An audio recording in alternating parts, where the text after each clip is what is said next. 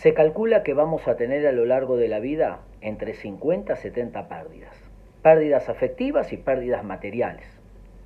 Muchas de esas pérdidas afectivas nos han traído profundos dolores, tristezas, duelos, malestar.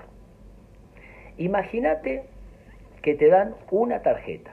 La tarjeta dice de un lado, te amo, quiero que estés siempre conmigo. Y eso es el amor. Amar es cuidar cuidadosamente. Amar es, quiero que estés conmigo. Pero del otro lado de la tarjeta dice, cuando no estés, voy a sufrir. Es decir, que el dolor es la expresión del amor. Nos duele porque hubo amor. Pero imagínate la segunda tarjeta. No vas a sufrir nunca más. Pero del otro lado dice, pero no vas a poder amar a nadie.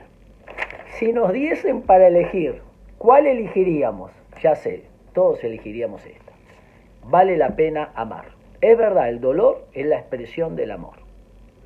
El dolor duele, pero es el resultado de que hemos amado. La segunda tarjeta, no vamos a sufrir nunca más, pero tampoco vamos a experimentar la alegría y el placer del amor. Somos seres de ternura, seres de intimidad, seres amorosos. Tenemos que permitirnos el dolor de la tristeza y de la pérdida y saber de que la semilla del amor sigue en nosotros para siempre. Espero que les sirva.